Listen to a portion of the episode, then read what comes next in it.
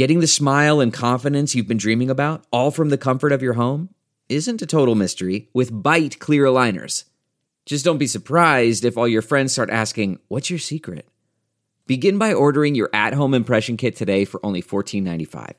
Byte clear aligners are doctor directed and delivered to your door. Treatment costs thousands less than braces, plus, they offer flexible financing, accept eligible insurance, and you can pay with your HSA FSA. Get 80% off your impression kit when you use code WONDERY at Byte.com. That's B-Y-T-E dot com. Start your confidence journey today with Byte. This episode is brought to you by Philo.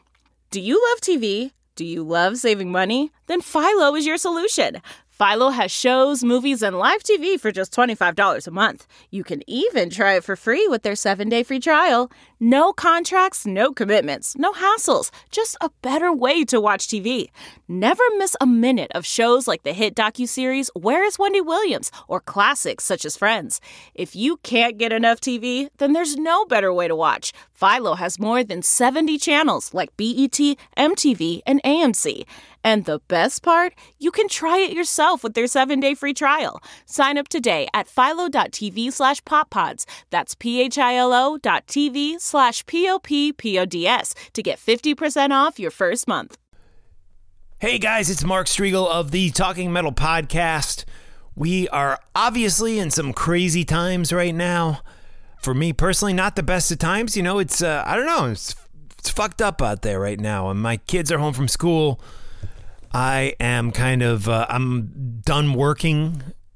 I'm into full survival mode, trying to educate my kids, trying to uh, order food online. Uh, I'm having trouble doing that. uh, Have it delivered. You know, it's it's really uh, some strange times here in New Jersey of the United States of America and throughout the world.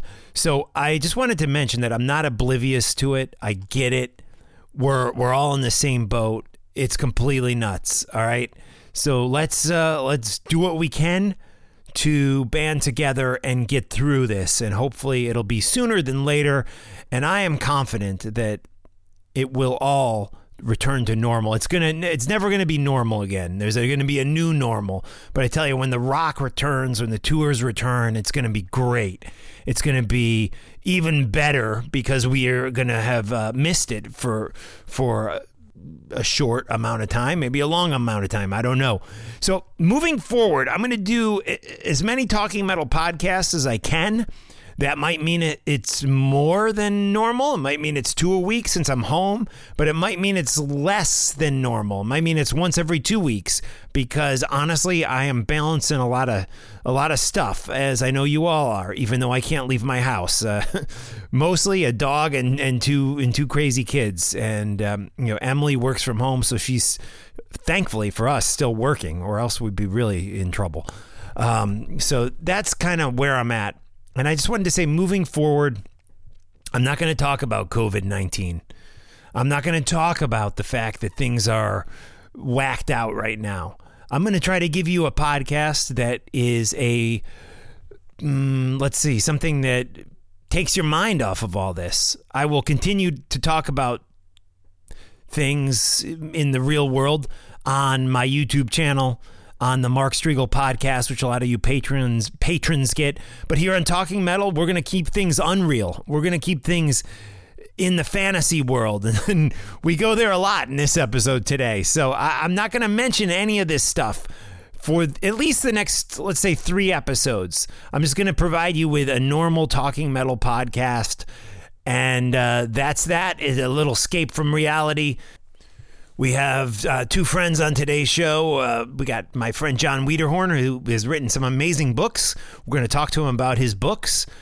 And we have uh, a guy, I guess I'd call him a new friend. His name is Milton. He's a mysterious dude. He plays with a band called Jazz Sabbath, not to be confused with Black Sabbath. And I don't know what to make of this guy. Let me know what you guys think. He is definitely a, a weird character for for weird times, right? so let's check it out. Jazz Sabbath.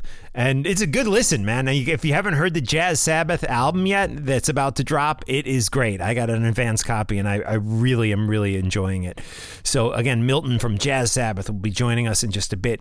Here we go. Let's get into the, this episode of the Talking Metal Podcast. Hi, I'm Mark Strigl, host and producer of this show since 2005. On this episode, we're going to talk some rock, some metal, and anything else we feel like. We're also going to jam some tunes, have a drink, and share some honest opinions. Thanks for listening to the Talking Metal Podcast. Let's get things started. This is the Sean Baker Orchestra with Which Way to Radioland.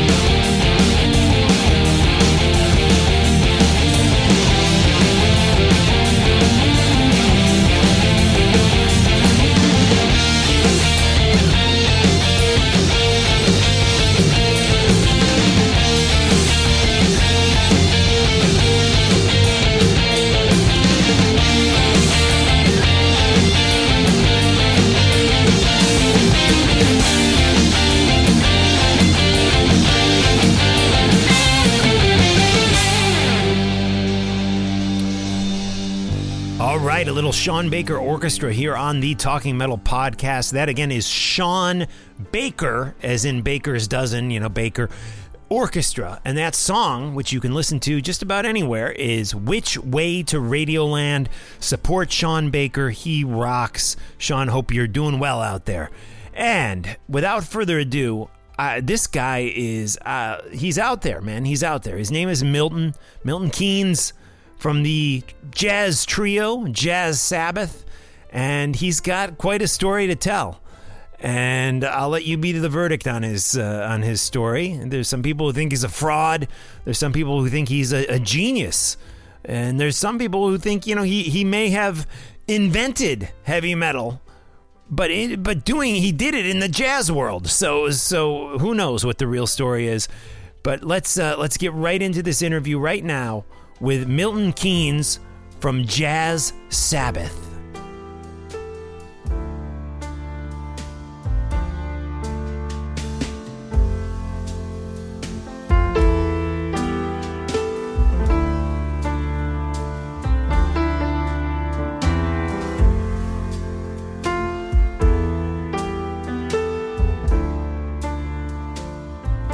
Hey, it's Mark Strigl of the Talking Metal Podcast, and on the line with me, we have a, a lost legend, if you will, calling in from the band Jazz Sabbath, the one, the only Milton Keynes. Milton, how are you?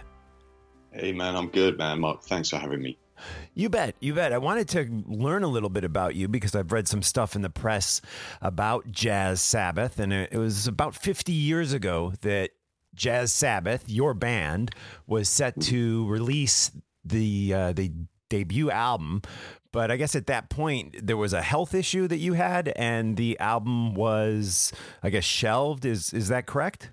Yeah, that's pretty much what happened, Mark. I, uh, I mean, back in the day, I was. Uh, I was kind of caning things quite hard, as a lot of the musicians, the jazz musicians, did in the time. Um, right. Yeah, I was. Uh, I didn't live life. I uh, I attacked it really. You know, so I was drinking six or seven bottles of Pepto Bismol a day at one point. You know, my stomach ulcers were just in a mess. Um, but that led to a heart attack, and of course, while I was in hospital, the um, uh, the record company didn't know if I was going to survive, so they they shelved the album, and uh, you know that was the start of a pretty bad run of luck for me. And at some point, they must have realized, though, that you were going to survive, but they still just weren't as interested in releasing the album at that point. Well, the problem was uh, that the, um, the, the record company offices uh, burned down, and the uh, the fire uh, destroyed all the uh, all the tapes, and um, and the record company then went bust. It was all, as I say, it was like a catalogue of uh, disasters. Wow. I mean, I, am going to use this opportunity if I can, Mark, if yes. if you don't mind. That I the owner of the record company was uh, was jailed for insurance fraud, but um, uh, I don't believe that was the case. I do think that that other band were responsible for uh, for an arson attack, which cost me my livelihood. And uh, there, that's me saying this uh, on the line. Wow. So, so you're you're saying that the story was he he burnt the warehouse the warehouse down on purpose, but you personally believe that there was a another band that that may have burned the warehouse down specifically because the master tapes for Jazz Sabbath were in the warehouse. Well, I'm not going to say yes, but yes. Right. Okay. Well, I, all right. I, I did say yeah. That, that's. I mean, that's what I believe. I mean, my lawyer has uh, advised me otherwise, but uh, you know, you got the truth's got to come out, Mark. I, I can't live this lie. You know, 50 wow. years later, uh, this this album needs to be heard. Absolutely, and we're talking to Milton from the jazz trio Jazz Sabbath, and I'm assuming, knowing what I've heard about Black Sabbath, maybe possibly stealing some of the ideas for their songs from your songs. I'm assuming you are saying that maybe members of Black Sabbath actually burnt the warehouse down. Well, I mean that's the only logical explanation that I, that I can think of, um, because or maybe somebody in their in their management team or organization or or um, you know somebody was instructed to do it because it's uh, it just seems it just seems a bit too coincidental, you know. Right, right on. Wow. So, anyways, 50 years later, 2019, it's discovered that the master tapes were actually not destroyed in in the fire that may or may not have been set by Black Sabbath or their people. Um, what what do you remember about learning about that the that the master tapes were were still intact, and uh, why did it take so long for these tapes to be found? Well, the, there was a basement in the uh, record company offices, which uh, which it turns out was uh, was sealed and wasn't destroyed in the fire. So the the the, um, the owner, the, the, the new owner that bought the derelict buildings um, in 2019, he was converting it into a um, a vegan pet shop, I believe, and uh, was uh, and discovered discovered a, a, collection of things down uh, down in this base, basement, this lost basement, and um, uh, including my tapes. So that's uh, that's how I was reunited, and uh, and the, the, time is now. You know? Right on, right on, and the time is now. Again, the Jazz Sabbath record is set to finally see a release. Uh, is it is it out yet, Milton? When does it actually hit hit the streaming services and the stores? And it should be, uh, I think it's the 20, uh, 27th of March. It's, uh, it comes out. And, and this is the, you know, this is the lost album from, uh, from 1969 uh, that was, um, we've had to tidy a few things up and I've called in a few, uh, called in a few favors from some friends of mine to, to come and, you know, to help tidy things up. Right on, right on. I hear you. And the songs on the Jazz Sabbath album are songs that, that most of us know as Black Sabbath songs. Now, you claim that Sabbath took these songs from you, stole the songs from you. How, how did this happen if the album was actually n- never released? Do you remember them like showing up at your shows or how did they Yeah, actually know the songs? Well, the, I mean, they were always there. I mean, I remember seeing Geezer uh, Butler um, at, at quite a few shows. Certainly down in uh, in Willesden at the Pig and Two Flutes, he would uh, he would come down from Birmingham, um, and uh, he would sit there with a, a Cinzano and lemonade and a notepad. I, I always thought that was weird. I just thought he was maybe working on some other stuff, but you know, it's pretty clear now that he was he was pretty much transcribing our our whole set and uh, getting together with Tony Iommi and. Um, and uh, and the rest is is unfortunately history. You know, it's uh, it's, it's just a, one tragedy after another. Right on, right on. And there's a great video online where you we talk about some of the song names and how you came up with them and stuff, which we will actually link through today's show notes on talkingrock.net and talkingmetal.com. So definitely go check that out, guys. Um, but once again, we're talking with Milton from Jazz Sabbath. And you know, you mentioned Tony, you mentioned Geezer. Did have you ever met you know Ozzy or Tony or Geezer? Well, listen, I've I've been uh, trying to contact them for fifty odd years. I've uh, I've uh, some would some would say stalked them, um, but uh, I'm just trying to get the truth told. I've written to them probably every uh, every ten days for uh, For 50 for the years. last. Yeah, pretty much. Um, Uh, you know that takes time as well. You know that's it's uh, writing letters is uh, it's like writing music, man. It's kind of a lost art. So, uh, um, I mean, I'm just hoping one day they might actually get in touch and uh, you know just uh, just an apology really is, is what I want. You're not looking for money or anything like that. Well, yeah, I'm looking for money as well, but uh, you could start with an apology and then we'll, uh, Right. take it from there. Right, right on. Uh, so Jazz Sabbath was, uh, I, I'm, I guess, was a, a trio, right? Are, are, are the two other guys still around? Whatever happened to those two other Uh, guys? Well, yeah, the um, I mean, the other guys, I don't really, uh, I don't really know to be honest. I mean, uh, God, it's been it's been so long. Jack's uh, Jack, I don't know. He must be in his hundreds now, so I haven't really been in touch with Wow. him much. He's he's he's getting on a bit. Um, uh, we did actually we did try a singer once, uh, but to um, to try and kind of you know give it a bit more of a commercial vibe. But uh, to be honest, we ditched him because he just sang over all my piano parts. Um, um, and Juan Take as well, the, the, the drummer. I mean, I think he's still alive. He lives in Mexico somewhere, but uh, yeah, haven't heard from him for a bit. Right. So there, if you go out and do any live performances of this at this point, those two guys will obviously no longer be involved.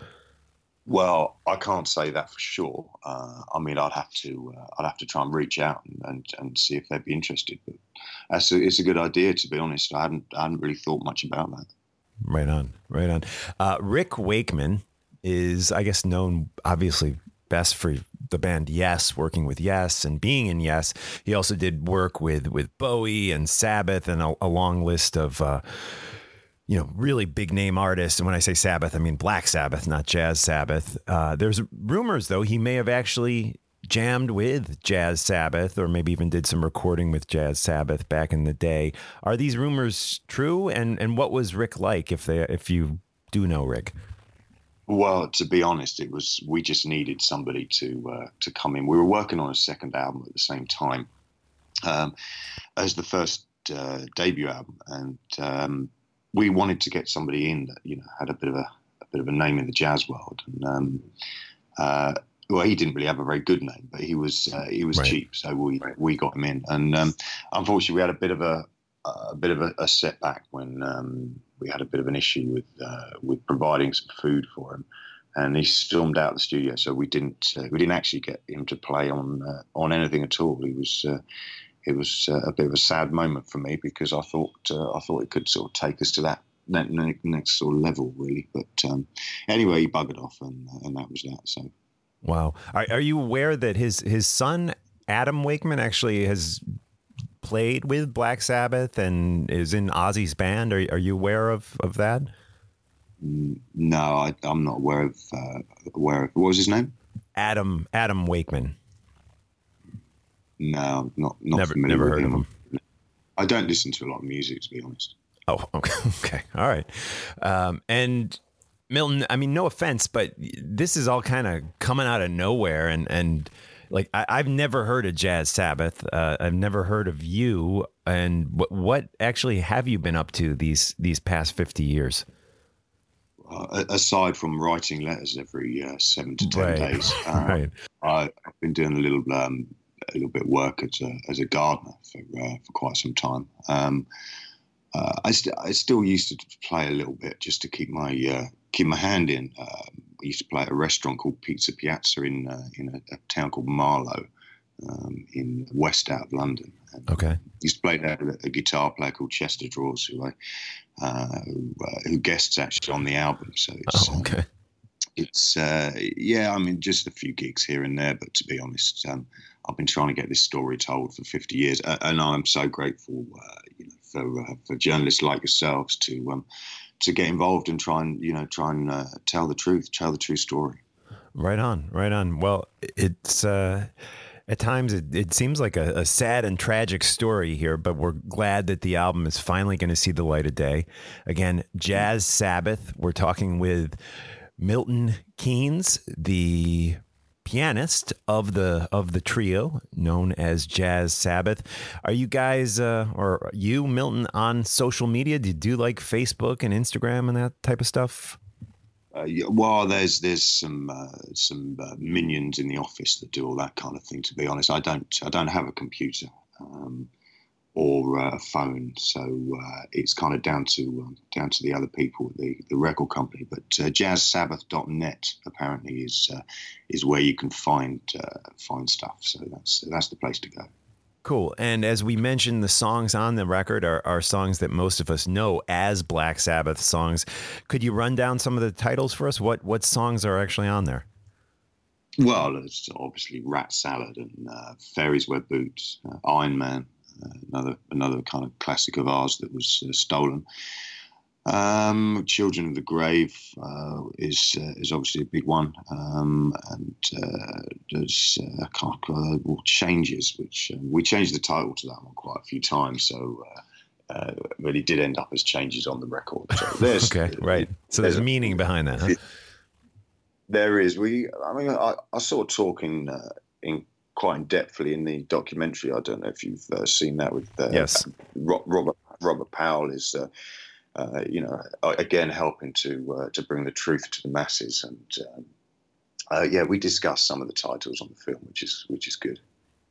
Awesome. Well, it's been an honor talking with you, Milton, and the best of luck with Jazz Sabbath finally seeing the light of day over 50 years since you guys uh, originally recorded it and wanted it to be released. So I'm, I'm glad for you that this is finally coming out, and best of luck to you, Milton. Thanks, Mark.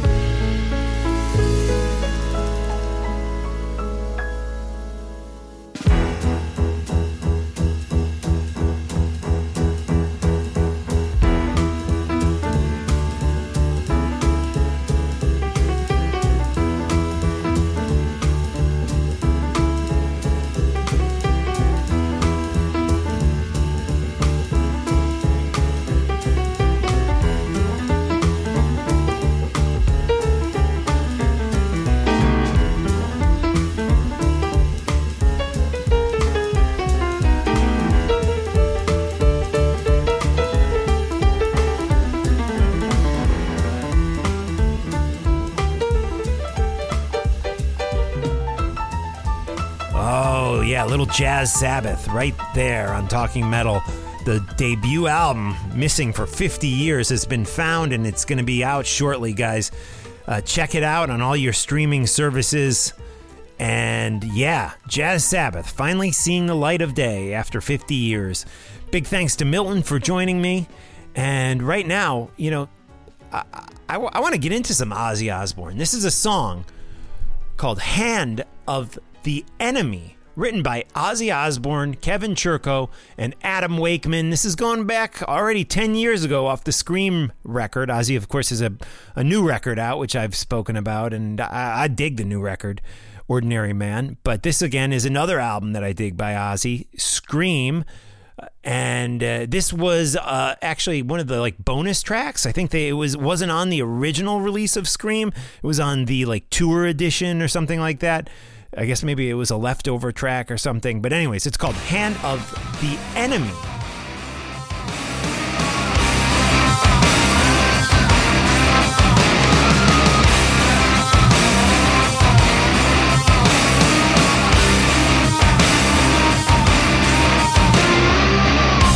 Your friends close, but your enemies closer, close up. I'm another breed.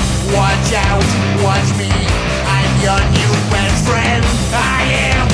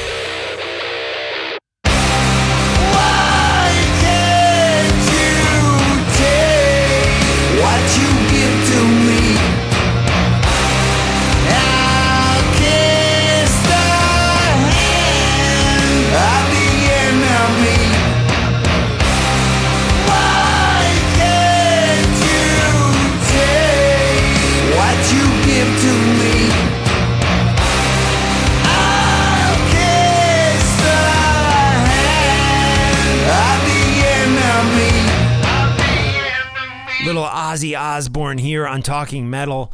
And I want to get into my interview with Jon Wiederhorn, who is a great author and a good friend of mine from Montclair, New Jersey. Formerly, I think, of Brooklyn, New Jersey. But first, let's get into Shattered by Savy.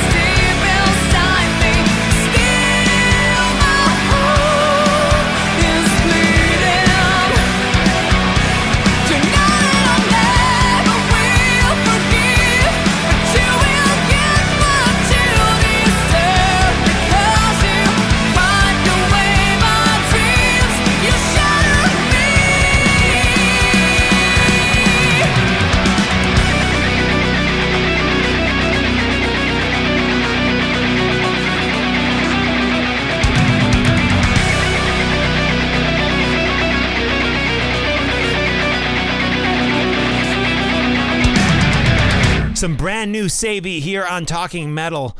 Uh, some great rock and hard rock metal out of Bulgaria. And that one goes out to my good friend Steven Saylor, who requested that. Steven is one of our patrons on Patreon. I encourage you to join us on Patreon. It's a good hang on Patreon. And you support Talking Metal. You support what I'm doing by joining us on Patreon. And uh, big shout out to Steven Rodriguez, who also just uh, joined us on Patreon. Glad to have you join the party of uh, of the patrons on Patreon. Steve Rodriguez, I appreciate that. Did I say Steven Rodriguez? It's Steven Sailor, Steve Rodriguez, I believe. And Steve, I'm going to play a song for you in a minute. But before I do that, uh, I did want to mention Jon Wiederhorn, an interview with Jon Wiederhorn coming up shortly here on Talking Metal.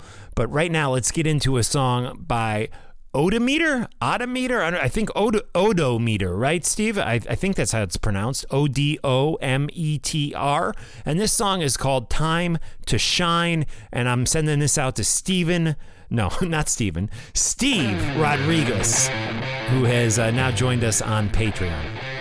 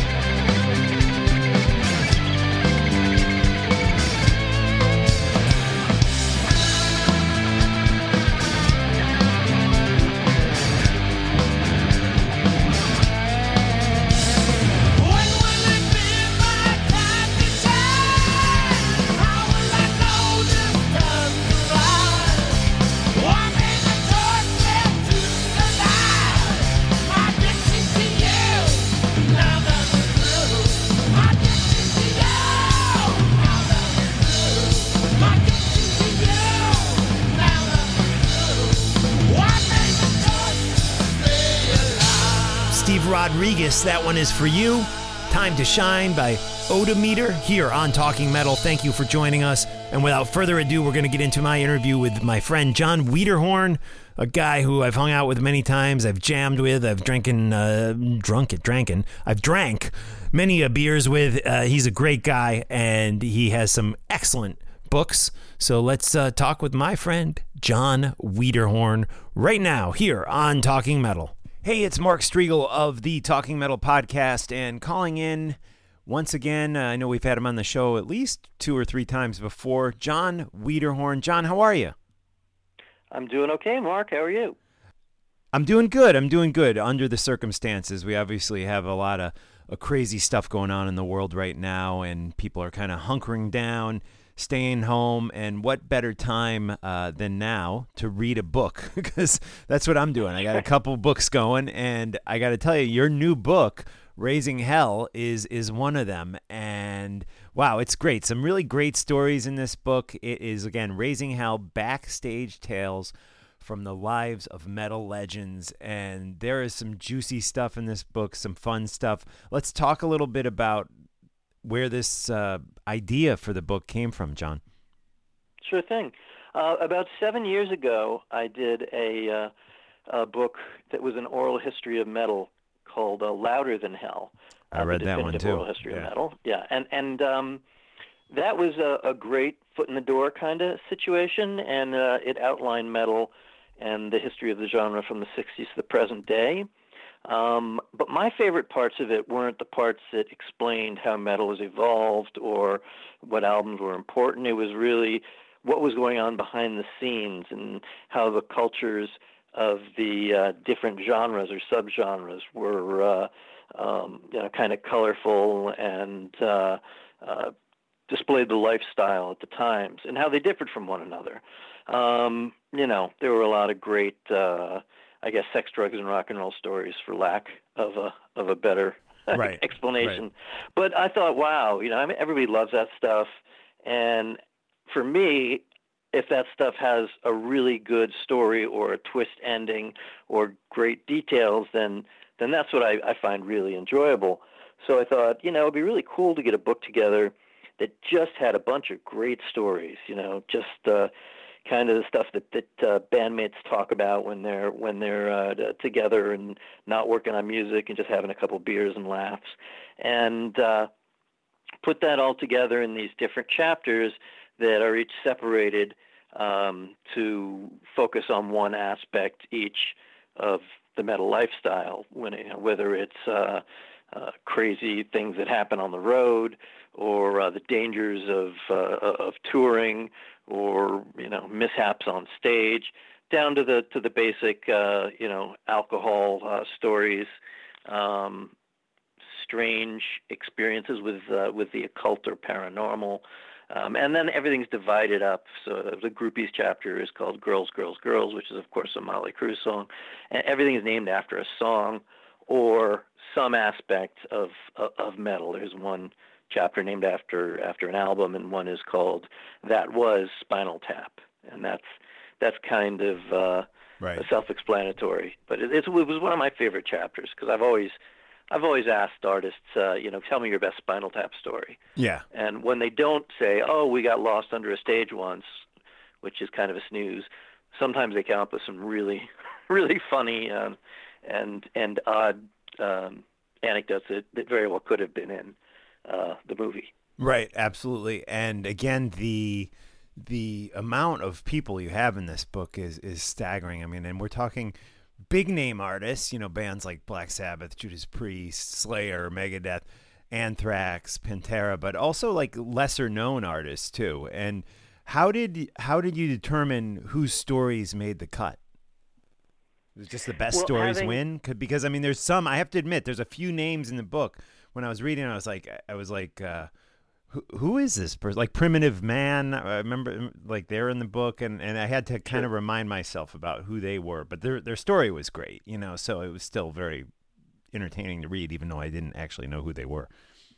Right. Yeah. Well, that was that was part of my goal. Um, I've been interviewing artists for so long that I've gotten a uh, a pretty good handle on on which have great stories and uh, which give good interviews. Uh, as much as I love Iron Maiden, there was really no need to go to any of the members and ask them if they would contribute to the book because uh, they generally don't tell outrageous tales. I'm sure they have funny stories to tell. I'm not. I'm not doubting that. But they're polite English gentlemen who, you know, really don't uh, spill the tea. I guess, as the kids the kids say these days. Um, so I, I kind of cherry picked who I wanted to talk to, and uh, for instance, I knew that John Gallagher from Raven had uh, always is, is a great interview and has amazing stories to tell, and has been doing this for so long. And while the average metalhead might not know Raven, they were a significant group from the new wave of British heavy metal scene, and uh, you know they did some great songs and are, are, are worth knowing. Um, kind of on a same same uh, direction, there's a fellow named King Fowley from a band called Deceased, and uh, Deceased are lesser known.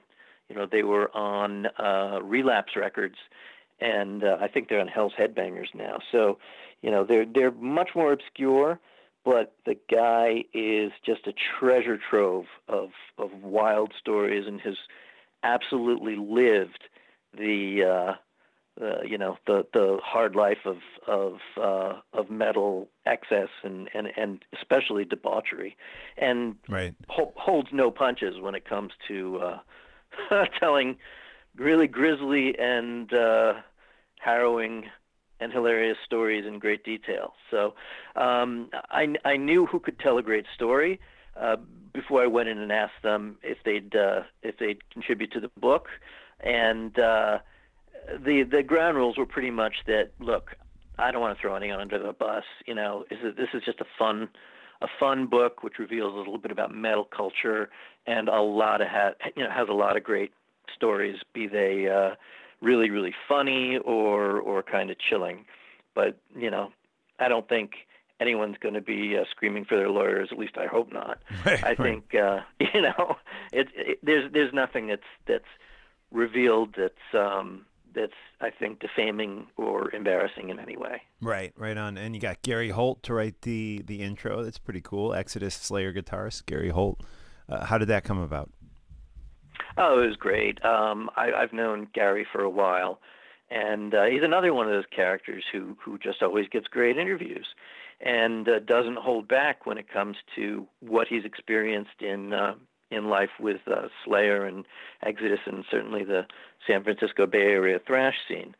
So you know he was uh, running around with Paul Baloff, the members of Metallica, and uh, even guys from Death Angel when they were really young, and uh, they were just wreaking havoc at house parties in San Francisco. And he's talked about them.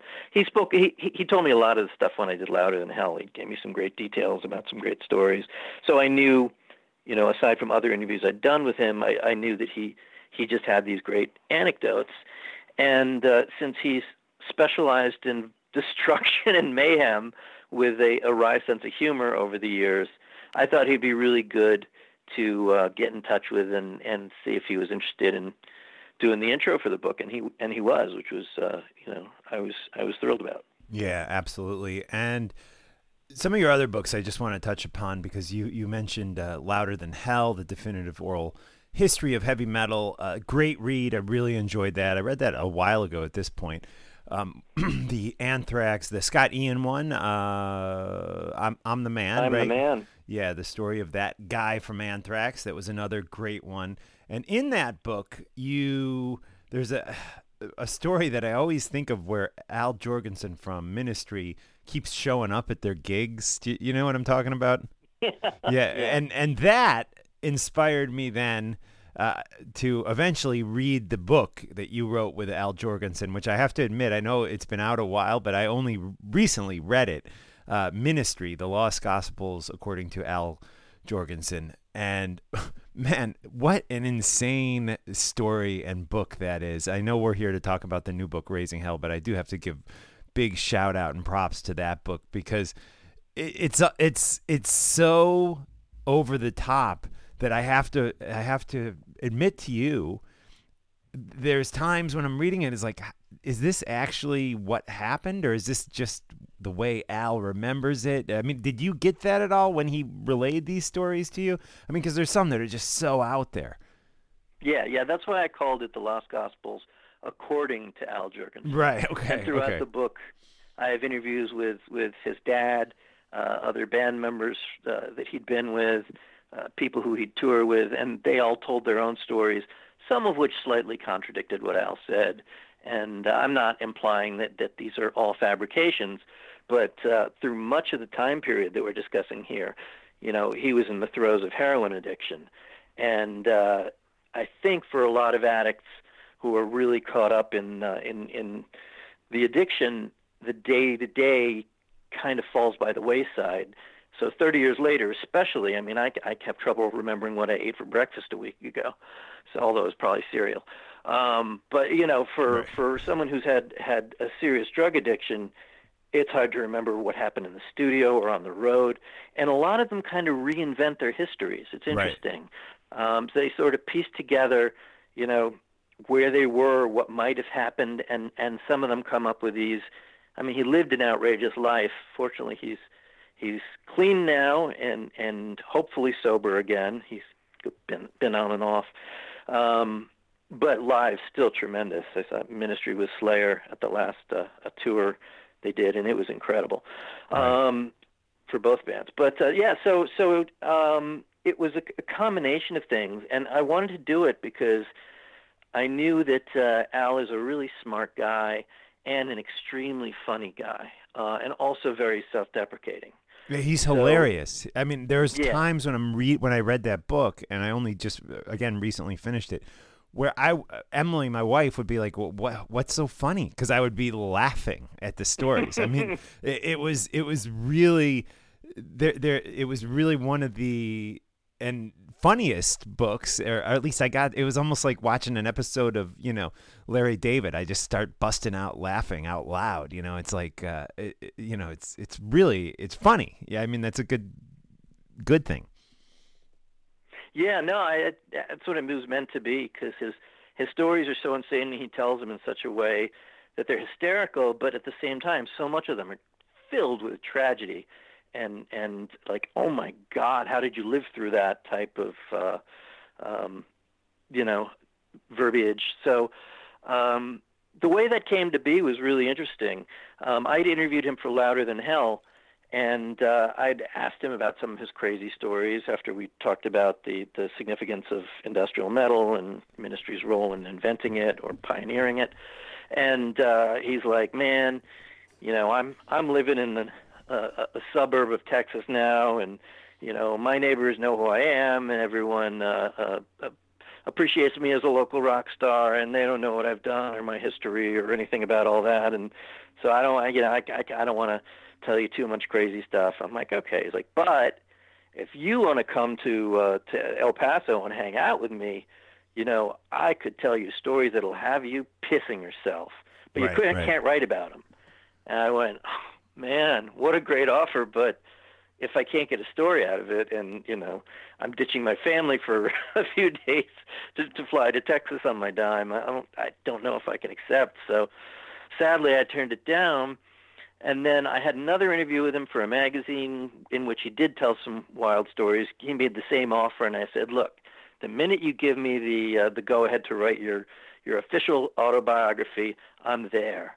And he's like, "Yeah, you know what? Let's do it." And I was like, "Really?"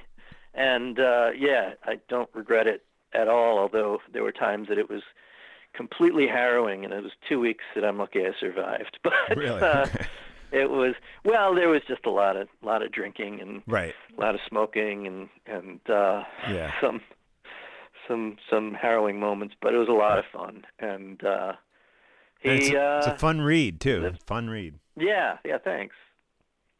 Good So stuff. that's that's one of the books I'm I'm I don't know about most proud of, but my goal was to uh, tell a tale that was completely outrageous and and and had stories that would be perhaps on par with uh, something like like Neil Strauss's um, The Dirt, the Motley Right. Crue book. Um, and while it wasn't as kind of dirty raunchy, I think it was uh, uh, you know when it comes to drug anecdotes and and uh, just wild experiences. I think it, it, it paralleled that that type of uh, of over the topness. Right. Yeah. I mean, the, just all the stories. i what's the guy, the the old heroin addict guy, William Burroughs? Is that who? the- Yeah, Yeah, that's yeah, a great was- story in there, and I, I don't want want to spoil it for the Talking Metal listeners, but that is just outrageously great. Uh, even like the little th- the the Trent Reznor thing where they like what they like borrow his four track and trash it or something like that. Yeah, Uh, and they're the- throwing firecrackers at, him on the bus when he was their Right. their their roadie, and poor guy. Yeah. Um, I, I I think they've made nice over the years, but for a while there was a little bit of, I think, friction between them. right. Um, Yeah, he, but- he speaks highly of him in the book, though, from what I remember. Yeah. Yeah, good stuff. Anyways, Raising Hell, the brand new book by Jon Wiederhorn, Backstage Tales from the Lives of the Metal Legends of Metal Legends. And then, of course, we were just talking about the uh, Lost Gospels, according to Al Jourgensen, another great read. And, of course, there's I'm the Man, the story of that guy from Anthrax. That's that's a real fun read, too, this Scott Ian story that you did with him, and of course, uh, Louder Than Hell, the definitive oral history of metal. And what else? I'm missing some, right? Yeah, the Agnostic Front uh, singer Roger Miret. Uh, I did a book with him, and that one's uh, called My Riot. Okay. Uh, Agnostic Front, Grit, Guts, and Glory. And uh, for those who don't know Agnostic Front, they were a uh, uh, pioneering band in the in, in the New York hardcore scene. So um, the the frontman Roger was a uh, major player in in helping to put the uh, the New York punk scene together. Not the punk scene, the hardcore scene, which came Right. afterwards. And you know, it, it was really composed of a lot of uh, characters that were disenfranchised and had horrible home lives and really lived on the street. And they formed this community. Uh, everything else, you know, everyone else shunned them. Their families generally didn't accept them, and they uh, they formed this this community. And they lived in these squats all along the Lower East Side, which at the time, you know, in the the Bowery and and uh, the Village, was really dilapidated and and dangerous. And it was a kind of war zone with with gangs and drugs and and um these people were were right in the middle of it and they had these clubs that would be open all night and they just would form bands and go and perform and uh what i thought was re- really interesting about about that was uh when when you talk to most rock guys uh you know the worst things that'll have happened to them will have been maybe I assaulted a photographer or or maybe uh I was, you know, caught drunk driving and I did a night night in jail and it was so horrible and you know, I I, I barely made it through the evening and boo hoo.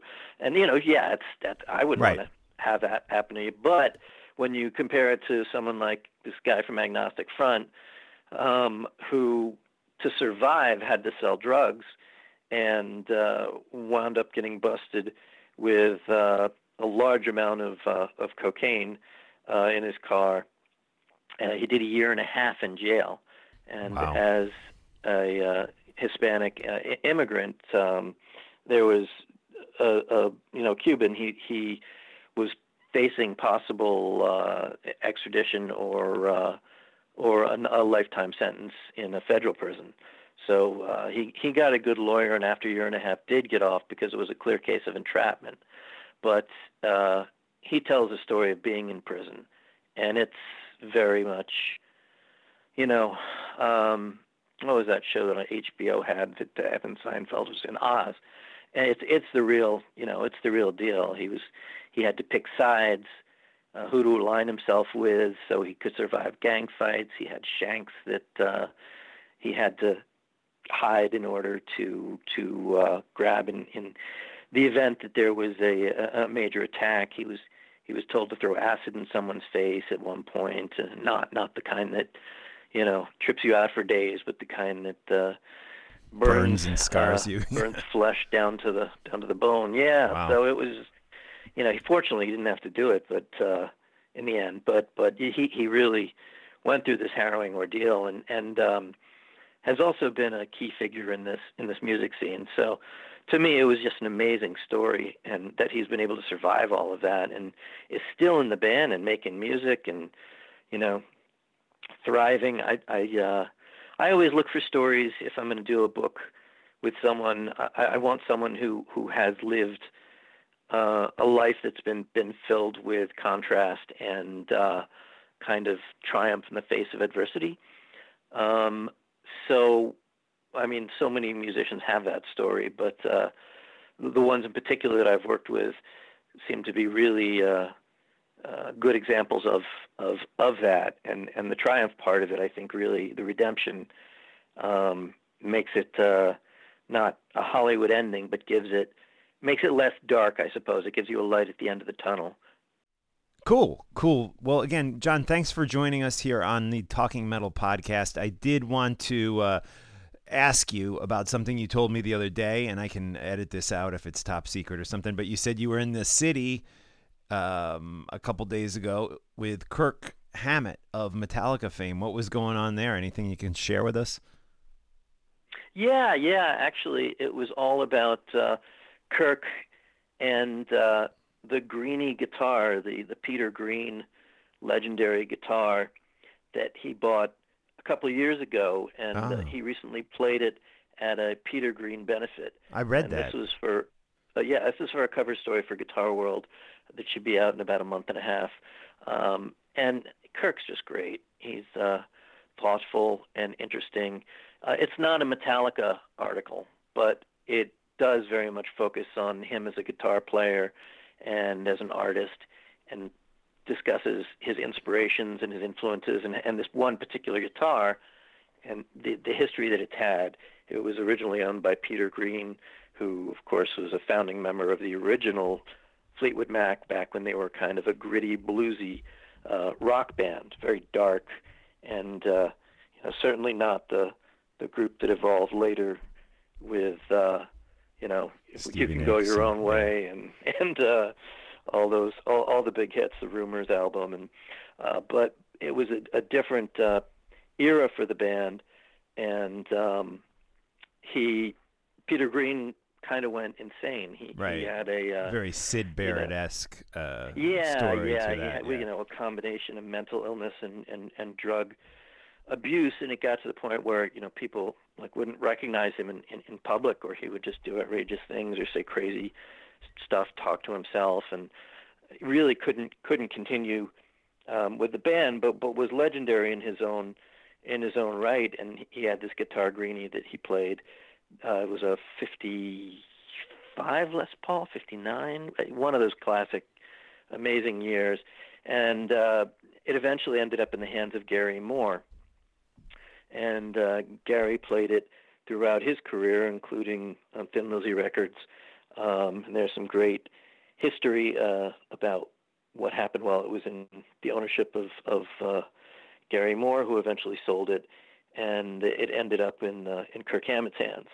And he tells the whole the whole story of the guitar and how it really changed his playing. He views it as this very inspirational vehicle. He played a lot of solos in uh, Hardwired to Self Destruct using this guitar, and he says when he picks it up, it, it almost plays him. It speaks to him, and it, it not like talking to him Peter Green style, but you know it. Uh, Right. That's amazing, it- though. it- so the same guitar is on Fleetwood Mac records, was used on Thin Lizzy records, and also Metallica records. The same actual guitar, right? Yeah, That's yeah, that, wow. That's guitar. crazy. That's awesome. Yeah, no, it's it's pretty amazing. So uh, we talked about the whole the whole history of of that, and then uh, touched on his uh, fascination with guitars and the horror based guitars that he that he Right. created, and uh, his interest in, in in horror and why and where that stemmed from, and um, it was it was good. It was a really good in- interview. Uh, Cool. It's funny when they tell you, "Yeah, sure, we will, we'd love you to do a cover story on Kirk Hammett, but you can't talk about Metallica." Right. You know? Right. Yeah, I worked with it- uh, I worked with Kirk once when uh, for VH1.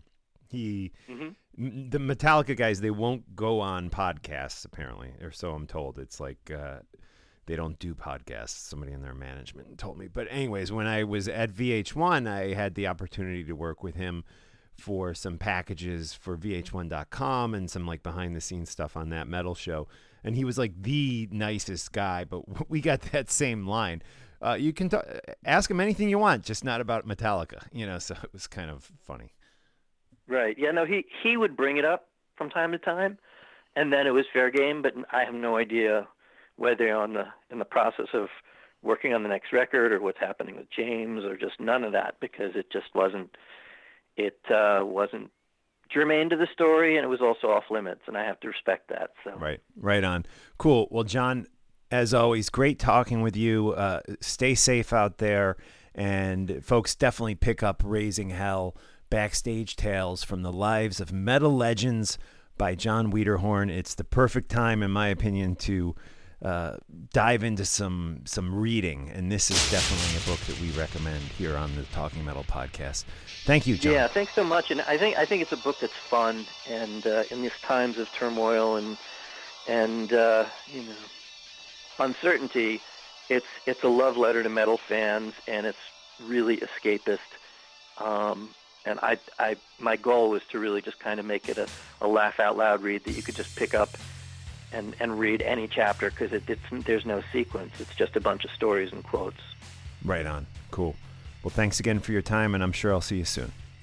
Yeah, thanks so much for having me, and you stay safe too.